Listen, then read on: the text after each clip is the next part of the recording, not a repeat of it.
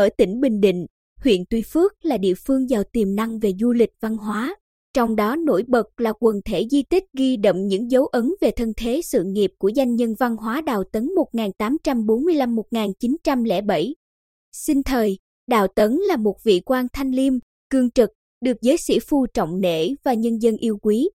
Ông làm thơ, mở nơi dạy diễn tuồng nhưng xuất sắc hơn cả vẫn là sự nghiệp soạn tuồng.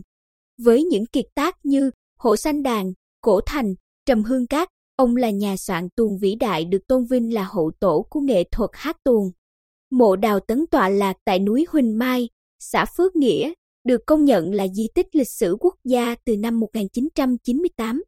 Khi còn tại thế, ông đã cất công lựa chọn xin phần hợp ý mình nằm giữa rừng mai, có tầm nhìn khoáng đạt, gửi nơi đó cốt cách thanh cao của mình.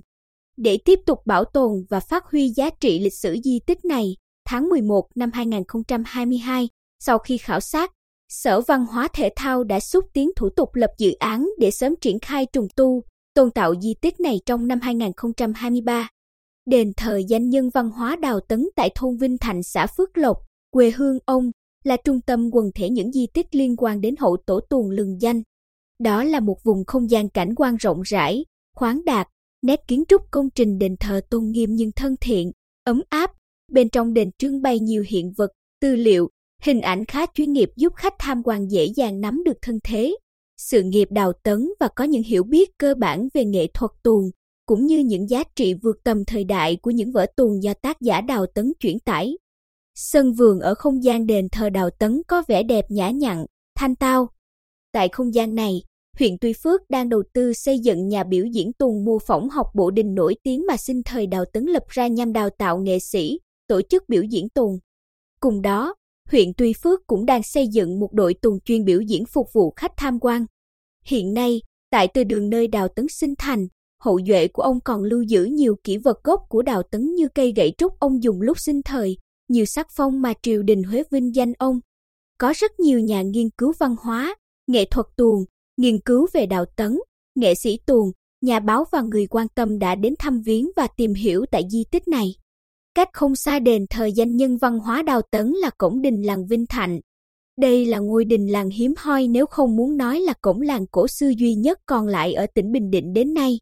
Đình làng Vinh Thạnh không những lưu giữ những đường nét văn hóa làng đậm chất Bình Định, mà còn là nơi thờ bài vị Đào Tấn, người mà dân làng Vinh Thạnh tôn vinh như một vị thanh hoàng bảo trợ cuộc sống dân làng. Ông Huỳnh Thanh Trang, trưởng phòng văn hóa thể thao huyện cho biết, công trình trùng tu, tôn tạo đình Vinh Thạnh sẽ được triển khai vào đầu năm 2023. Quần thể di tích Đào Tấn là một nguồn tài nguyên du lịch chứa đựng nhiều giá trị lịch sử, văn hóa đặc thù, rất riêng và hoàn toàn có thể trở thành điểm nhấn quan trọng để phát triển du lịch văn hóa của Tuy Phước nói riêng và Bình Định nói chung. Điều đáng tiếc là những điểm riêng có, những giá trị độc đáo trong sáng tạo vượt thời gian, đưa Đào Tấn lên tầm một trong những kịch tác gia xuất sắc của nhân loại hầu hết còn nằm yên trong những tài liệu có phạm vi tiếp cận hẹp. Chúng chưa được hệ thống để có thể giới thiệu quảng bá rộng rãi với các nhà nghiên cứu và du khách. Nhiều năm qua việc tái tạo, phục hồi rừng mai ở khu mộ nơi Đào Tấn yên nghỉ được nhắc đến nhiều lần nhưng đến nay tại núi Huỳnh Mai chủ yếu vẫn là keo lai, bạch đàn, sự bùng nổ của du lịch Bình Định khiến ngày càng có thêm không ít người du lịch đến Bình Định vì sự quan tâm đến văn hóa lịch sử. Điều này vừa trở thành động lực vừa tạo ra sức ép lên những địa phương có tiềm năng lớn và điều kiện giao thông thuận lợi như Tuy Phước. Nhưng điều đáng tiếc là những địa phương như vậy lại chưa được chuẩn bị tốt. Cho đến nay, phần nhiều những việc đã làm được hầu hết đều mới chỉ hướng đến nhiệm vụ bảo tồn và phát huy giá trị di sản trong đời sống văn hóa. Những nội dung có thể ứng dụng và phát triển du lịch phần nhiều có được là nhờ ngẫu nhiên, tùy Phước không phải là ngoại lệ.